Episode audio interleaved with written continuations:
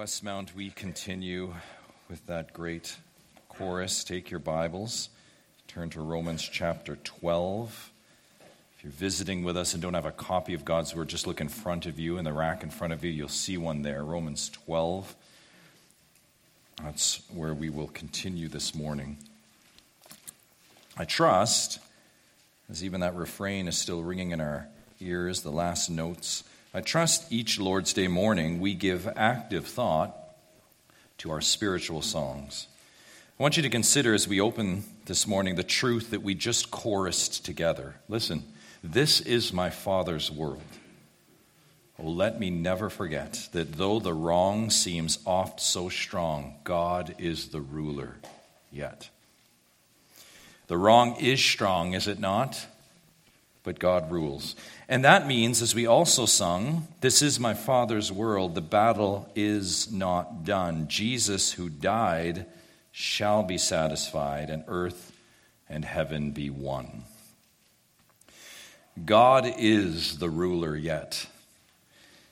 Means this is his world, and Jesus' death reconciled this world back to heaven, made one and that final reconciliation, that consummation is coming. Now, consider with me thus one recurring problem we have personally is made clear then in light of that truth that we just sung. What is that? Our response and repayment to the strong wrong, to the evil done to us, as we consider our weeks and our lives, is, is not in line with that truth, is it? We act in our response to evil as if evil is winning. We fret as if the outcome isn't sure, don't we? The response to wrong in this world, and here really is where we're at in Romans 12, the response to strong wrong done to us, our response is not to respond with more wrong, retaliation, and repaying evil with more evil. That is like the forest fire, right? And the firefighters descend, and instead, in those hoses, there's water. Those hoses are filled with kerosene and just spraying the fire with more kerosene. That's what it's like. Instead, we must respond and repay with actions that are in concert with the truth that we just sung that this is our Father's world. And though it is cursed and broken now, Jesus Christ, the Son, has blessed it by his death. Colossians 1 19 to 20. For in him, Jesus, all the fullness of God was pleased to dwell, and through him to reconcile to himself, listen, all things, whether on earth or in heaven, making peace by the blood of his cross. Peace secured through Christ but it is true, beloved, the current daily battle is not done. The fullness of reconciliation is coming, but until then, strong evil abounds. And that is why to Rome and to Westmount, Paul gave these words. Look with me in verse 14. Let's consider them in full again. Bless those who persecute you. Bless and do not curse them. Rejoice with those who rejoice. Weep with those who weep. Live in harmony with one another. Do not be haughty, but associate with the lowly. Never be wise in your own sight. Repay no one evil for evil, but give thought to do what is honorable in the sight of all. If possible, so far as it depends on you, live peaceably with all. Beloved, never avenge yourselves, but leave it to the wrath of God, for it is written, Vengeance is mine. I will repay, says the Lord. To the contrary, if your enemy is hungry, feed him. If he is thirsty, give him something to drink, for by so doing you will heap burning coals on his head. Do not be overcome by evil, but overcome evil with good. Father, we pray that these words would touch down deep this morning, Lord, as we do face strong wrong. We face evil and we know it abounds. Lord, help us to respond as we ought in light of the truth that we have sung, that we have read, that we know. In Christ's name we pray. Amen. Overcome evil with good. Such is the marching order in our daily battle. When persecuted, what? Bless. Repay evil with honor. Your enemy is hungry, feed him. See it. And as we said last week, that is gospel living in an evil world, and it is our command, beloved. It's our command to do this. We opened with a survey of the consistent response of blessing and good. Remember by the saints of old Joseph, David, Daniel, Stephen, Paul, Silas, we could go on and on. All those responses, here it is to personal evil from those saints, not unlike their Savior, right? very much like Jesus, each one not repaying evil with evil, but with good and blessing, like Christ, and precisely in accord with verse 14, see it, and the first point that we covered last week, our appropriate response. Look again at it. Bless those who persecute you, bless and do not curse them. One aspect of this verse, as we just briefly recap, we need to make sure that we're clear on. One aspect of this verse, beloved, is you is you. It does not say, bless those who persecute, period. It says what? Bless those who persecute you. This is not a command. This is important. This is not a command to respond to the evil done to a society or a nation. Do you see? That's not what is in view here. Listen, and, and again for clarity, Westmount, we stand up to evil invaders. We do not blindly obey laws that are mandating sin. We need our military, and when sin is law, we resist that. So let's make sure we're clear on that. What we're saying here, and what is Paul is pointing to in verse 14, this is how you respond, saint, when evil personally is done to you, when you are wronged. Last week, recall these verses simply echoed and pointed us to our Savior. Again, an important recap. Remember the command Remember Christ and what he taught his disciples. Matthew 5:39, "Do not resist the one who is evil." And then he said this in verse 44, "Love your enemies and pray for those who persecute you." And brothers and sisters, not only we remember the command, we remember the cross. Remember the blessing from the cross on enemies. Luke 23:34, "Father, what? Forgive them." That is the Christian's appropriate response. Then we looked at our second point, again by way of recap. Look at verse 17 appropriate repayment. Appropriate repayment. Repay no one evil for evil, but give thought to do what is honorable in the sight of all. Beloved, this is appropriate repayment when evil comes upon us. Repayment that's appropriate does not just repay evil for evil passively, but appropriate repayment actively looks to carry out what is honorable. See the word. And most simply, as we covered, this is repayment that always seeks the right thing. Return the ox, return the item, hold the tongue, spare the life, repay with good. 1 Thessalonians 5:15 see that no one repays anyone evil for evil but always seek to do good to one another and to everyone. That is inside and outside the church. And we saw last week that appropriate repayment is not just abstaining from an evil response or even just carrying out what is honorable. But in the face of evil, an appropriate repayment seeks peace. Look at verse 18. If possible, so far as it depends on you, live peaceably with all. If possible means what? It's not always possible, is it? See Daniel. It's not always possible. So far as it depends on you means bring peace, beloved, that's in your control. As a Christian, that's a lot of peace, right? And maybe you're called to bring a lot of peace today.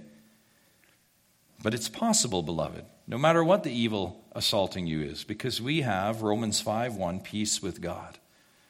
We have peace with God. Thus, with peace received, we have peace to herald and peace to give as peaceful ambassadors of Christ 2 Corinthians 5:20 Again we just consider Christ. We must keep considering Christ in these commands. Remember some of his final words recorded in John 20 final actions final words. Remember this. When he appeared to his disciples after the resurrection John 20 verse 19 on the evening of that day the first day of the week the doors being locked where the disciples were for fear of the Jews, Jesus came and stood among them and said to them, Do you remember what he said? Peace be with you. When he had said this, he showed them his hands and his side. Then the disciples were glad when they saw the Lord. Jesus said to them again, Peace be with you. As the Father has sent me, even so I am sending you. That is a peaceful commission from our Lord. Now, That should be enough, right? As we recap and consider that. The teaching, the example, and the commission of our Lord. And we need to say to start today, it is enough. All we need to respond right is in Jesus Christ. All we need to respond right in this life is in Jesus Christ. We have his ministry, we have his life, we have his example, and we have his divine instruction. Consider it with me. That's a lot. Yet, our gracious God not only gives us more, but He always gives us more, and here He has done so in this text. What we will see in Romans 12 now as we land this chapter is not a new word to encourage, it's a fortification for the commands, maybe for some of you this morning, the very tough commands that God has given. Paul is going to take us back to the Old Testament word and what we will see is the command to overcome evil with good. And we're going to see something more, and I suppose it's going to challenge us this morning. We're going to see the basis, the, the this is why. He's going to remind us, New Testament saints, of an old truth that this is why you can overcome evil. And that foundation, as we carry on, is our next point, which is more like a perspective. Thirdly, appropriate revenge appropriate revenge. We now return to verse 19. It says this Beloved, never avenge yourselves, but leave it to the wrath of God, for it is written, Vengeance is mine, I will repay, says the Lord. Paul addresses, look at the term there, he uses it often, and it's always intentional when he uses it the beloved. He's talking about hard things, vengeance and avenging yourselves, but look what he says Beloved, this is very, very important for what he's going to unpack here. You are the loved by God. You are the beloved, those reconciled to God. In other words, don't forget it. It's as if to remind you, Christian, you were once an enemy, but now you're called what? Beloved. In light of that truth, Paul says, never avenge yourselves. Do you see that? Yourselves. Again, what's in view here is personal retaliation, thoughts of personal revenge. This is the stuff of personal offense. This is a speaking of avenging yourself. And this is so key. This is really the key that's going to unlock these next few verses for us and understanding why and where Paul goes to in the Old Testament. Let's pause and be reminded of personal offense. We're all over personal offense, aren't we? Nothing activates our flesh more than a personal offense. Is that not true? Nothing active, nothing gets us going than the personal offense. In fact, the word avenge there speaks to what's being activated in our flesh in verse 19. Look at it. We might want to turn, and what's the first thing we say in our flesh when we're offended? They need to get what's coming to them. We may not say it so overtly, right? But we have our own economy of tit for tat. Oh, yeah? Right?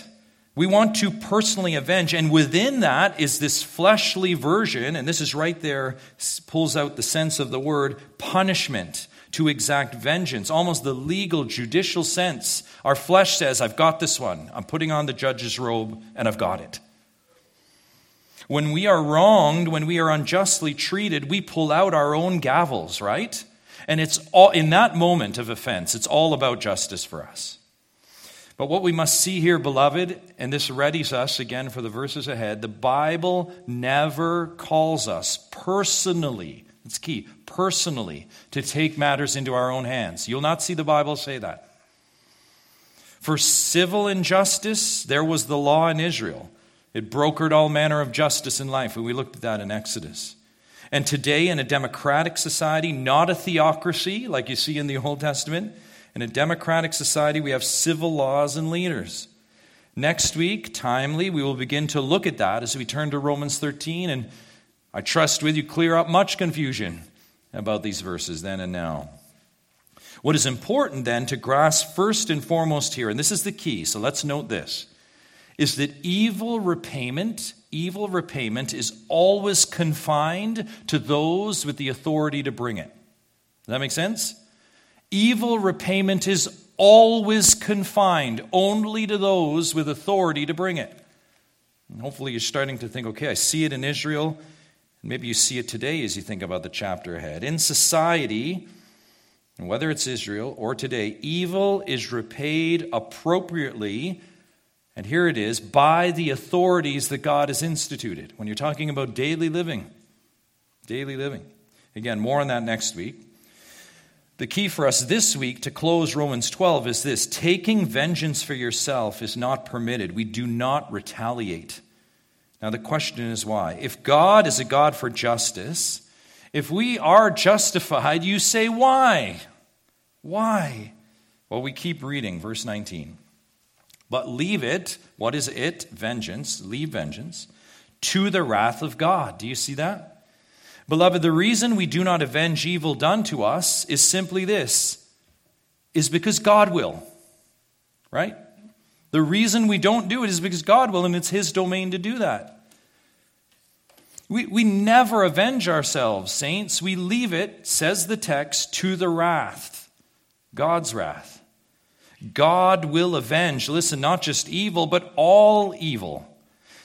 The strong evil, the ever present evil, the evil that seems to abound today, God will deal with it. But remember, the believer is called to live this life in our Father's world with that present patient awareness.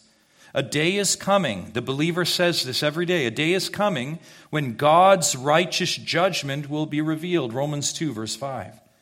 And, saints, we are saved by Christ from that coming wrath of God. Romans 5, verse 9.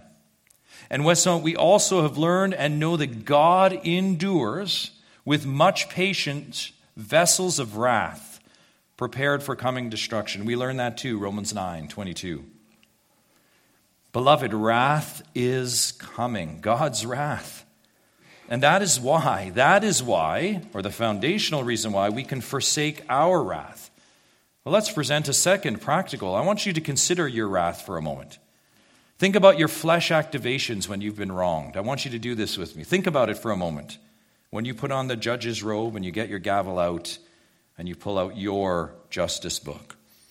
What would be our wrath anyway? I want you to think with me. Okay, so what is that? What is our wrath anyway?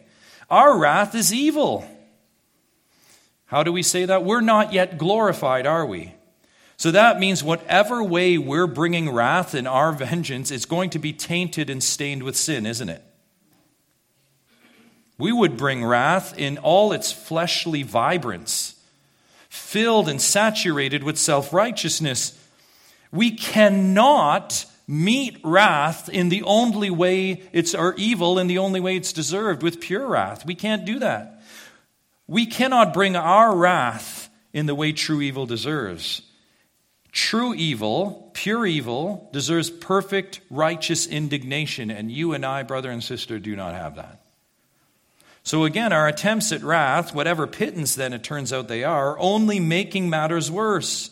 We're actually repaying evil for evil, no matter how well intended we are to be our own just executioners. Church, we are helped in our efforts, listen, to withhold personal vengeance here. Yes, you were wronged. We all get it with each other, don't we? We know it. You were wronged personally. But remember a couple of things this text teaches us that will help us. Just two things. Number one, the Bible never says evil will not be dealt with. Have you thought about that? I hear it so often, I say it myself. They're getting away with it. The Bible never says the evil will get away with it, but our flesh wants us to think that they are because we live so much in the temporary, don't we? The Bible never says evil will not be dealt with. The issue is not will it be dealt with, the issue is who's going to deal with it. You see that? Secondly, the Bible says that revenge is just not for you and I to carry out. It's not our domain, it's to be left to God. The text this morning cannot be clearer than that, right? Leave it to the wrath, the wrath of God. Beloved, listen, we will all succumb to personal vengeance if we do not constantly keep in mind this is the renewing of the mind. Keep this in mind the fact that a day is coming when the wrath of God will avenge all evil. If you don't keep that in mind, you will succumb to personal vengeance. You will. All. Every time. And that brings us to a basic understanding about revenge that we often miss. Back to verse 19. Look at it with me. For it is written, You see, this vengeance is mine. I will repay, says the Lord. Vengeance, says God, is whose? Mine, he says. Vengeance is not our possession, beloved. Now, Paul is referencing an Old Testament text here. Now, before we turn there, there's all manner of things we may think in our minds. I know even as I was getting into this text, I thought of Psalm 51. Against you and you only have I sinned, right? There's all manner of things. God sets the rules, the transgression is against him. There are many things Paul could go to here. But this is what is going to challenge us this morning. He's going to go to a place in the Old Testament that we're not expecting him to go and to enemies that we're not expecting. This is very, very important. So let's turn there. Where he's going to go to Deuteronomy 32, but we're going to turn to Deuteronomy 31 to get the context here. For it is written, again, Paul, this is the cue that he's going to the Old Testament. Deuteronomy 31. Again, we're just going to back it up and get some context here.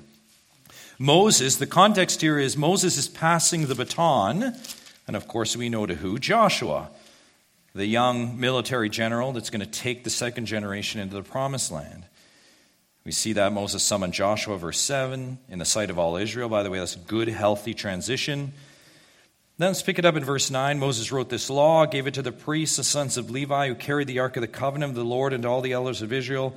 And Moses commanded them at the end of every seven years, at the set time in the year of release, at the feast of booths, when all Israel comes to appear before the Lord your God at the place he will choose, you shall read this law before all Israel in their hearing. Now that's the charge, right? Verse 12, look carefully. Assemble the people, men, women, and little ones, and the sojourner within your towns, that they may hear and learn to fear the Lord your God, and be careful to do all the words of this law, and that their children who have not known it may hear and learn to fear the Lord your God, as long as you live in the land that you're going over the Jordan to possess.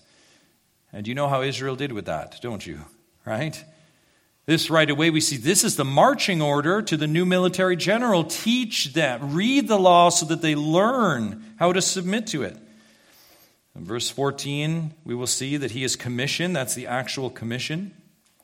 But let's pick up very close. We're going to go down to verse 16 and look very carefully. We're going to read down to 22. This is the context or where Paul is going to. Look very carefully. The Lord said to Moses, Behold, you're about to lie down with your fathers. Then this people will rise and whore after the foreign gods among them in the land that they're entering, and they will forsake me and break my covenant that I've made with them. This is no cheerful exchange, is it? What's he saying to them? I'm asking you to do something and you won't do it. Do you see that? Keep reading. Then my anger, verse 17, will be kindled. My anger will be kindled against them in that day, and I'll forsake them and hide my face from them and they will be devoured. And many evils and troubles will come upon them, so that purpose they will say in that day, Have not these evils come upon us, because our God is not among us? Notice the misdiagnosis there. We continue, verse 18. And I will surely hide my face in that day because of all the evil that they have done, because they've turned to other gods. Here's the thing what's coming upon them is because of Israel. I'm charging them to do something they will not do. And of course, we learned without a circumcised heart, they can't do it. And this is the point, right? This is where Paul is taking us to this context. So, all of that sets the table. Let's go to 21. When many evils and troubles have come upon them, this song, interesting. This is what's going to happen. They can't do it. Here's a song. You say, wow, a song. Shall confront them as a witness, for it will live unforgotten in the mouths of their offspring. For I know what they're inclined to do even today before I have brought them into the land that I swore to give. So Moses wrote this song the same day and taught it to the people of Israel. Do you see what's going on here? Very simply. This song is going to testify to the sovereignty of God as you go into the land. You have the instruction, you have the law, but you don't have the heart. Something is broken there to do the thing. You're going to say it's because God's not with us. You've misdiagnosed the problem. The problem is your heart. The problem is your disobedience. And here's the good news Yahweh says, I'm going to do something about that. Think about this when we think about discipline and correction. We recognize something has to happen so we get back on track. This is, this is the context to the song. Now, I want you to note right away where are the enemies of Israel in this context? Nowhere, are they? Well, actually, that's kind of a trick question. They're actually closer than you think when you think about within Israel. Evil is coming, and here it is, as a result of their own disobedience. Now, let's get into the song. Look at verse 1. Give ear, O heavens, this is chapter 32, and I will speak, and let the earth hear the words of my mouth. May my teaching drop as the rain, my speech distill as the dew, like gentle rain upon the tender grass, and like showers upon the herb. For I will proclaim the name of the Lord, ascribe greatness to our God. The rock, his work is perfect, for all his ways are justice. A God of faithfulness and without iniquity, just and upright is he. They have dealt corruptly with him. They are no longer his children. So we know exactly who's in view there, right? Because they're blemished. They're a crooked and twisted what? Generation. Do you thus repay the Lord, you foolish and senseless people? Is not he your father who created you, who made you and established you? Remember the days of old, consider the years of many generations. Ask your father, and he will show you. Your elders, they will tell you. When the Most High gave to the nations their inheritance, when he divided mankind, he fixed the borders of the peoples according to the number of the sons of God. But the Lord's portion is his people Jacob his allotted heritage. How's that for a testimonial song? A song of judgment. Let's just pull that out and sing it. The judgment song. But what's the point here? This is to Israel. This is to Israel. If we are to keep reading verse 10, 11, 12, scan them, God's kindness, his tenderness. He suckled them with honey out of the rock, verse 13 right? He gave them the finest, verse 14, the foaming wine. Then look at the response. If we were to go from 15, I mean, we could just go through so many things. They grew fat, stout, sleek, right? They scoffed, they stirred him to jealousy, verse 16. You were unmindful of the rock, verse 18. This is still to Israel. You forgot the God who gave you birth. And then this, let's not miss this 20 said, I will hide my face from them. I will see that their end will be, for they are a perverse generation, children in whom there is no faithfulness. They have made me jealous with what is no God. Verse 21. They have provoked me to anger with their idols, so I'll make them jealous with those who are no people. I will provoke them to anger with a foolish nation, for a fire is kindled by my anger, and it burns to the depths of Sheol devours the earth and its increase, and sets on fire the foundations of the mountains. What's the point here?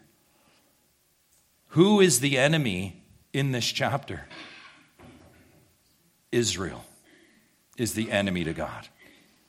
Israel is the disobedient one. Israel deserves the chastisement of the Lord. And you should say, God's own chosen people? And the answer is yes. God's own people are his enemy. And note the restraint. Let's go to verse 26. I would have said, I will cut them to pieces. This is Israel. I will wipe them from human memory had I not feared provocation by the enemy, lest their adversary should misunderstand, lest they should say, Our hand is triumphant. It was not the Lord who did all this. This is Israel still in view, and it will be as we keep reading, but what we cannot miss is what God is calling out in this song. The enemies aren't out there. And notice what he said in this song I'll actually use the enemies, right, as a chastisement against you, a foolish nation. But the judgment is on you. Now let's finish and come up to where Paul is referencing. And I hope we're tracking. For they are a nation void of counsel. This is Israel, and there's no understanding in them. If they were wise, they would understand this. They would discern their latter end. How could one have chased a thousand and two have put 10,000 to flight unless their rock had sold them? That's the sovereignty of God. And the Lord had given them up. For their rock, now note this carefully, is not as our rock. There is a group within here, almost speaking Moses, right, standing almost like third person about that group who has been Israel but our rock, the faithful, our enemies are by themselves. Their vine, the unfaithful, comes from the vine of Sodom and from the fields of Gomorrah. Their grapes are grapes of poison. Their clusters are bitter. Their wine is the poison of serpents and the cruel venom of ass. And then this Is not this laid up in store with me, sealed up in my treasuries? Vengeance is mine. and recompense. For the time when their foot shall slip, for the day of their calamity is at hand, and their doom comes swiftly. These are not the enemies we've had in view at all, is there? In the nation of Israel. The wicked enemy is in the people, wicked enemies in Israel. They, God's people, were first and foremost disobedient, yet they were God's. This is where ta- Paul takes us. And here we see to be God's chosen, ultimately, purification was and is and will be needed. This is vengeance with an end goal purpose. Verse 36 For the Lord will vindicate his people and have compassion on his servants. Just not the kind of compassion we thought, right? When he sees that their power is gone and there is none remaining bond or free, then he will say, Where are their gods? Picture him turning to unfaithful Israel. Where are your gods now? The rock in which they took refuge, who ate the fat of their sacrifices and drank the wine of their drink offering. Let them rise up and help you. Let them be your protection when judgment comes upon them. This is incredible. Let's continue and finish the song. See now, verse 39, that I, even I, am He, and there is no God beside me. I kill and I make alive. I wound and I heal, and there is none that can deliver out of my hand. For I lift up my hand to heaven and swear, as I live forever, if I sharpen my flashing sword and my hand takes hold on judgment, I will take vengeance on my adversaries and will repay those who hate me. I will make my arrows drunk with blood, and my sword shall devour flesh with the blood of the slain and the captives, from the long haired heads of the enemy. Rejoice with him, O heavens. Bow down to him, all gods, for he avenges the blood of his children and takes vengeance on his adversaries. He repays those who hate him and cleanses his people's land. So much here, but I hope you see it, Westmount. God repays those who hate him even when they're within his own chosen people. Verse 43. He cleanses and atones his people's land. Look at verses 44 and on. Look at this. Moses came and recited all the words of this song in the hearing of the people. He and Joshua, the son of Nun. One can imagine the people's response at hearing a song like this. And when Moses had finished speaking all the words to all Israel, he said to them, Take to heart all the words which I am warning you today, that you may command them to your children, that they may be careful to do all the words of this law. For it is no empty word for you, but your very life, and by this word you shall live long in the land that you're going to go over the Jordan to possess. Lots of eschatological overtones here. We don't have time to get into. But to the second generation entering the land, this was important prophecy, not just exile, but pointing to the future for Israel. The cleansed land pointed all the way to the end, to a purified land and a purified people. This is vengeance, first and foremost, beloved, on God's people, so that they would be cleansed in turn. Now, if that's heavy, just consider this. Ezekiel 16 is a very similar chapter to Deuteronomy 32. And you can just note it in your minds. Ezekiel 16, in fact, has even more graphic language. It compares the unfaithful in Israel to Sodom and so on, exactly the same. Listen to just snippets of Ezekiel 16, and you'll understand what is going on here. Ezekiel 16, 42. So I will, in light of all your transgressions, unfaithful Israel, I will satisfy my wrath on you, and my jealousy shall depart from you. I will be calm and will no more be angry with wrath poured out. Look at verse 49. Again, much we could say in here in Ezekiel 16. Behold, this was the guilt of your sister Sodom she and her daughters had pride, excessive food, and prosperous ease, but did not aid the poor and the needy. Deuteronomy 32 then is a song of due vengeance by God on his people for salvation. Again, before we leave Deuteronomy 32, look at verse 39. See now that I, even I, am He, and there is no God beside me. God, how are you sovereign? I kill and I make alive. I wound and I heal, and there is none that can deliver out of my hand. Back to Romans 12 now. That is the key that we take with us. And, church, I hope you see this is the apostles' point. Why did he go here?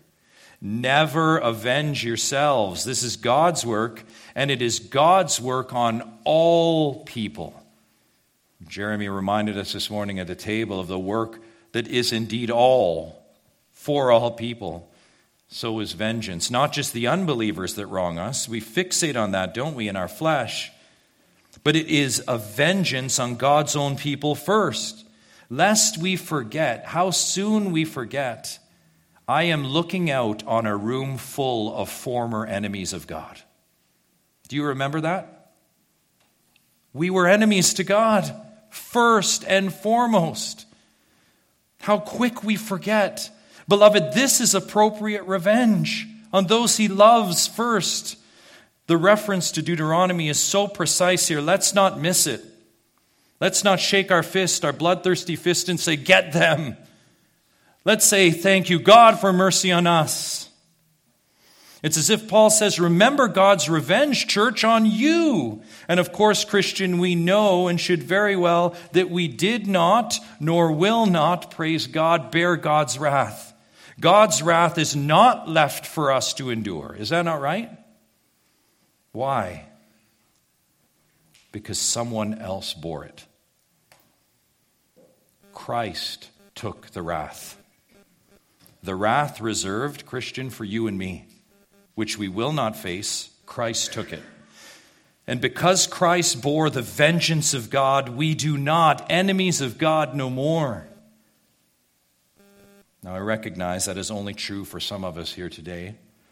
I do not know the soul condition of all of you here this morning. But I would be unfaithful to you if I did not say God's wrath remains over those that are disobedient. Like Israel, like Israel, if you claim God but are not living God, then you are warned. The wrath of God is coming. And it will fall finally, ultimately, on all of those, listen, outside of the seed, outside of Messiah, outside of Jesus. He is the only refuge as the one who bore the wrath. There is no other lifeboat, none. Your staying out of trouble, your good deeds, your professions will not save you. Only repentance from your disobedience and faith and belief and this placement in Christ will save you. There is no other way to God, John 14, 6. Placement in Christ, alignment with Messiah, is vital to understand revenge. So we do not avenge as God avenged us in Christ. And actually, our posture should be not vengeance, but expectant that God will call other enemies like us and turn them into worshipers. Is that your response to the world today? Not ready with your hose of kerosene on the wicked evil? Or you say, God, please save, so the chorus would get louder of those redeemed that were once enemies. By the way, someone asked me this week about David taking revenge in the Old Testament or the Psalms of cursing. And I have to tell you, I just love those questions. Nothing makes me warmer in Christ to know how active you all are in listening to the Word of God. I love it. So please bring the question, especially this is a difficult portion, right? We're dealing with in Romans 12. So let me just take a moment. I know time is always a challenge, but let me just address those questions because they're very good questions. We could devote a whole message on this, but let me just give a few words. I'll try to be clear and brief. David or Solomon, the Old Testament kings, that was one, bringing vengeance on enemies, was always, number one, here it is, as God's earthly representative ruler. That's a very different administration with David and Solomon. We talked about a, a, theocracy, the, the kingdom of God, and so on. This was activity of Old Testament Israel, not today. I'm even tempted now to take you through the Shimei account, you know, when Shimei curses, right? And even right to David gives him a chance, right? He tells Solomon to avenge him, gives him a chance, and Shimei does himself in. Much more we could say about that, but a different time. And we will specifically get at the different administration today in Romans 13 next week. Questions about the Psalms that include cursing for enemies. There were a few of those. What of them? A few things. Secondly, we'd say this a backdrop to the Psalms is, of course, the Mosaic Law. Listen to a bit of the Mosaic Law. Let me just read you one verse Leviticus 19:18. In the law, the backdrop to the Psalms, you shall not take vengeance or bear a grudge against the sons of your own people, but you shall love your neighbors yourself. I am the Lord. Again, that is right there in the law. Thirdly, The Psalms were for public, corporate use in Israel. Listen, not private prayer therapy, right? They were public songs for Israel, not your own means of prayer vengeance. With that, the Psalms are divine declarations. Here it is of the things God has done and God will do. And here it is simply those Psalms, whatever they are, those curses are what God will do, not we will, what we would do. Fourthly, those Psalms that contain curses or imprecatory Psalms, that just simply means the curse, curses, Psalms of curses, as they're called, were by persecuted saints, mostly David, by the way, calling on God to bring vengeance to those pursuing him and not a call for God to equip them to get even. It's not a rally call to other Christians to take up arms and fight back, or really any activity by the persecuted at all. We could look at a number of those Psalms, 35, 109, just to name two, and we would see the psalmist calling on God to make things right, to bring judgment. Because vengeance, here it is, is God's possession. The psalmist knew that. And each of these Psalms is in line with that and coupled together, these last two points are the most important. Lastly, and key, these Psalms, penned by men, but are referring to Christ. Turn to Psalm 69, referring to Jesus Christ. And this is what we miss so often. This is one of those Psalms. Now, let me just read the first nine verses. These are very first verses, very familiar. Save me, O God, for the waters have come up to my neck. I sink in deep mire. There is no foothold. I've come into deep waters, and the flood sweeps over me. I'm weary with my crying out. My throat is parched. My eyes grow dim with waiting for my God. More in number than the hairs of my head are those who hate me without cause. Mightier are those who would destroy me, those who attack me with lies. What I did not steal, must I now restore? O God, you know my folly. The wrongs I've done are not hidden from you. Let not those who hope in you be put to shame through me. O Lord, God of hosts, let not those who seek you be brought to dishonor through me. O God of Israel, for it is your sake that I've borne reproach, that dishonor has covered my face. I've become a stranger to my brothers, an alien to my mother's sons. For zeal for your house has consumed me, and the reproaches of those who reproach you have fallen on me. And then we could launch into all kinds of curses on the enemies. But stop for a moment, look at verse 4. Jesus applies that verse to himself in John 15 25. In other words, he says, Those are words about me. Look at verse 9. John, the Apostle John, applies that to Jesus in John 2 17. And we can go on. These Psalms, beloved, here's the point. If we look closely, are messianic expressions. And this is so important for the imprecatory Psalms prophetic utterances as we saw, that are kept for Jesus. So these curses, if you will, are reserved really and truly for the only one worthy to even utter them. Does that make sense? He is the only one worthy of cursing. He is perfectly good, so he can perfectly curse. What is more, praying these prayers not only perverts their function then, but it completely betrays the reality of Christ now who bore evil, post cross, post wrath bearing, post tomb. And now the age of mercy to all nations and enemies is offered. These Psalms pointed forward to the one, the only true one, that could endure and feel and respond to evil righteously. Only a perfect Christ could understand and truly understand what evil is and what an enemy is like in Psalm 69. Listen, we are not perfect or glorified. We know that. We are in Christ, but we're not Christ. So while we may face evil, and we do, we face really what? Another version of ourselves, don't we? That's what we face. Just to a different degree.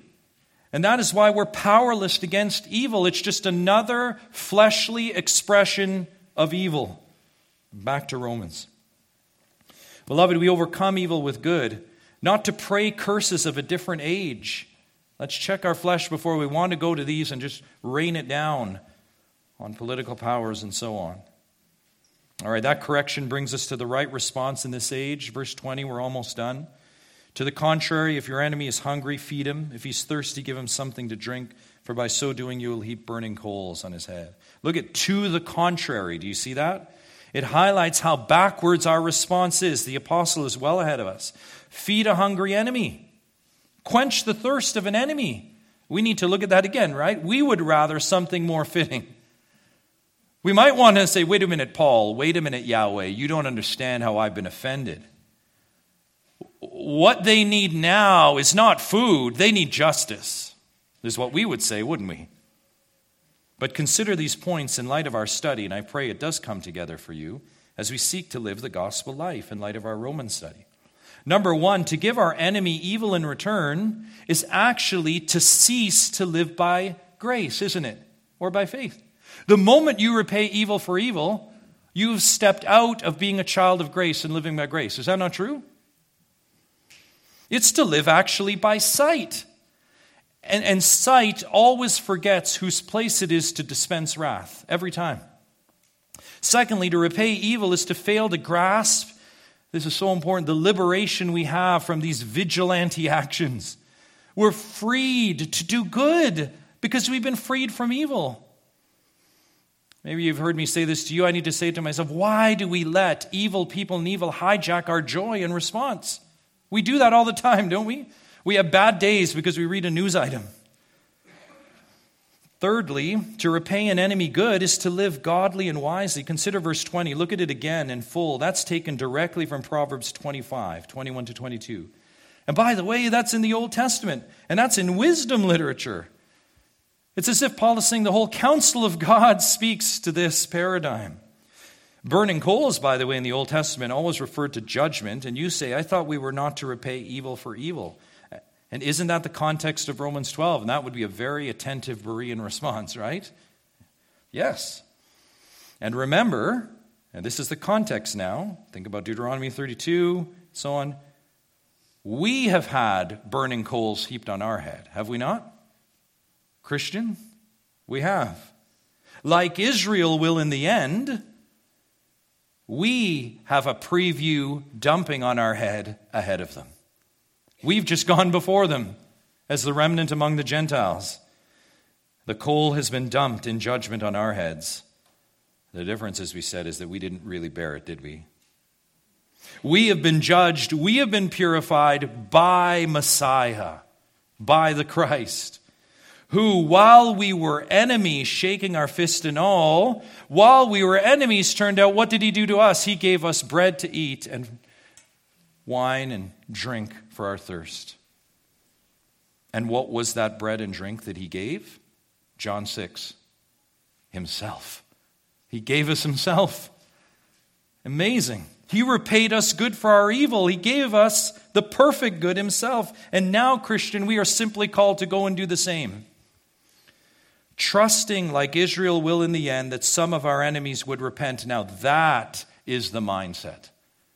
Do you trust, as you look at evil facing you in the world, are you trusting that that evil doer to you will turn and repent? Is that your heart?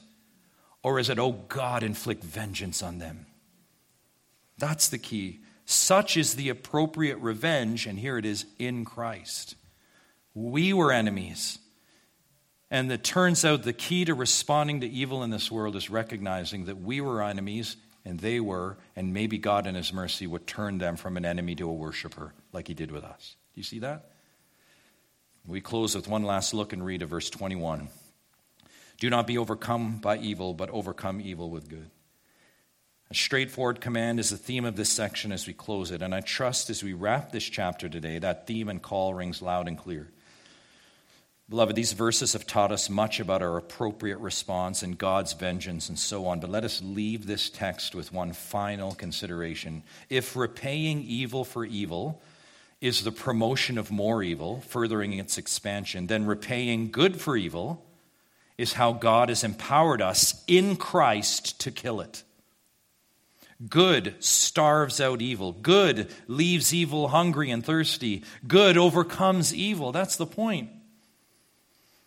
I've been very mindful, by the way, these two weeks that all this can sound very modern, right? Can sound like a page out of the progressive playbook. Just respond in kindness and all of that. I'm very mindful of that, believe you me. But listen, the book is God's. There's a reason why that economy works. The difference is it's a different engine out there. His economy, and only his economy, responding to evil with good, has always been that. Many try to employ God's economy without God. We've said this how many times here? They love the goods, they don't love the God, right? But unbelieving attempts at good fail regularly. Why? The problem is not practice, the problem is position. Once more, John gives us the words of Jesus Christ. John 16, 33, I have said these things to you that in me you may have peace in the world. In the world you will have tribulation, but take heart, I have overcome the world. Jesus has overcome the world. And thus, only those in Him, only those in Christ, in Messiah, can truly say, and it is true of them, that they have overcome.